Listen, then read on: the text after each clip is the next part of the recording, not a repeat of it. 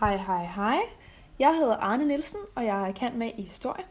Jeg sidder her med Beate Simonsen, som er ekspert i mormonernes udvandringshistorie. Og i dag på, hvad skete der egentlig dengang i 1800-tallet, har vi fokus på mormonernes udvandring til USA. Et eksempel på en mormon, der udvandrede, det er Jens Christian Andersen Vejby. Beate, kan du fortælle mig, hvem Jens var? Jo, men uh, Jens Christian Andersen Vejby, han var uddannet skrædder i Jørgen, og i foråret 1854, da han var 30 år gammel, der blev han gendøbt som mormon, efter at have brugt 8 år på at arbejde som missionær for mormonkirken i Nordjylland. Uh, han havde en meget succesfuld tid som missionær, og han sendte hundredvis af fattige nordjyder afsted til Amerika. På kun tre år, fra 1860 til 62, uh, øh, der sendte han 3, 652 mennesker over Atlanten. Til sidst der blev han præsident for mormonerne i Nordjylland, og stod for 10. indsamling og pengegaver til Rejsefonden, der sørgede for, at kirkens fattigste medlemmer kunne få en gratis billet til Amerika. Ja, og Beate, hvorfor var det han og de andre mormoner, de udvandrede? Jamen, øhm, som mormon var det en mission at nå til Sion eller Jerusalem, som ifølge mormonerne lå i Utah. Her var der bygget et mormonsamfund, hvor mormonerne håbede på, at de kunne være fri for den modstand, de oplevede i Danmark. I Danmark oplevede mange mormoner, ligesom Vejby, at blive råbt af og overfaldet på grund af sin tro. Vejby han var flere end en gang nødt til at flygte ud af byen for at slippe både for tæsk og for mere hån.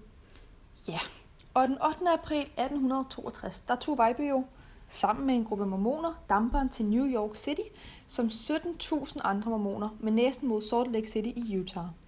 Han tog sin kone Cecilie Marie og sine to døtre med sig. Sådan beskriver han rejsen i sin dagbog. Tirsdag den 8. april kl. 11.15 forlod vi Kielen med jernbanen.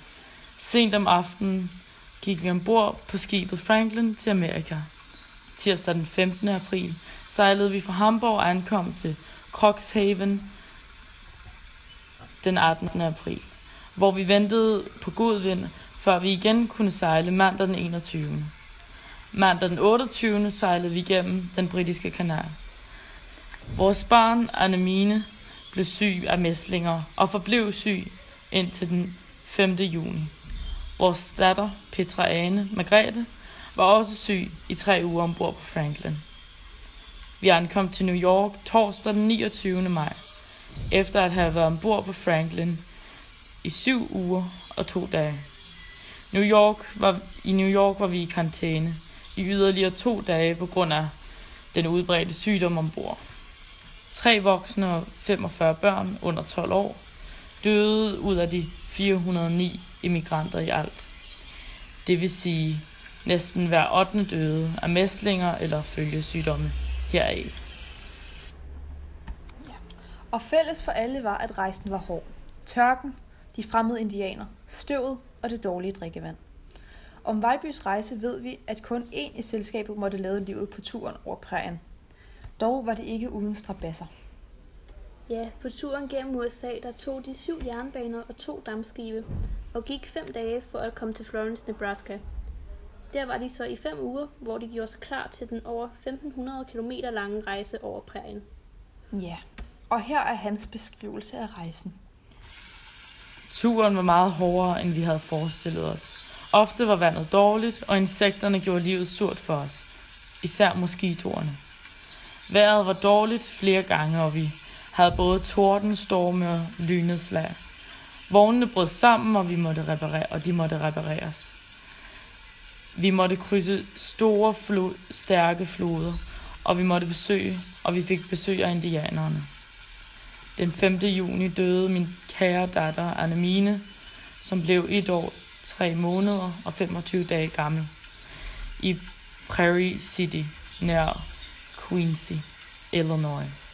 Og hun blev begravet ved Hannibal den 6. juni. Denne aften ankom vi til St. Joseph, og vi tog afsted igen om aftenen den 7. Vi tog til Missouri River og, og kom til Florence, Nebraska mandag den 9. juni, hvor vi blev i fem uger til mandag den 14. juli. Fra den 14. juli til den 23. september gik de videre over prærien og ankom til Salt Lake City kl. 14. Det betyder, at de i gennemsnit er gået 38 km om dagen. Vi ved ikke meget om Vejbys liv efter ankomsten til Amerika. I sin rejsedagbog afslutter han med ordene Gud skal lov og tak, at jeg nu er kommet vel her til sejren med kone og barn. Lykkelige, raske og glade. Man ved, at han stod sig ned i Manti, San Pete, Utah og giftede sig med tre koner mere. Han døde i 1893, øh, 69 år gammel. Ja, ligesom så mange andre danske mormoner, så drog Vejby altså til Utah for frit at kunne praktisere sin tro. Rejsen var udmattende, men langt størstedelen kom til Salt Lake City og startede et liv der. Det var dagens afsnit om en dansk mormons udvandringshistorie. Tak fordi I lyttede med, og også tak til dig, Beate. Tak fordi jeg måtte være med.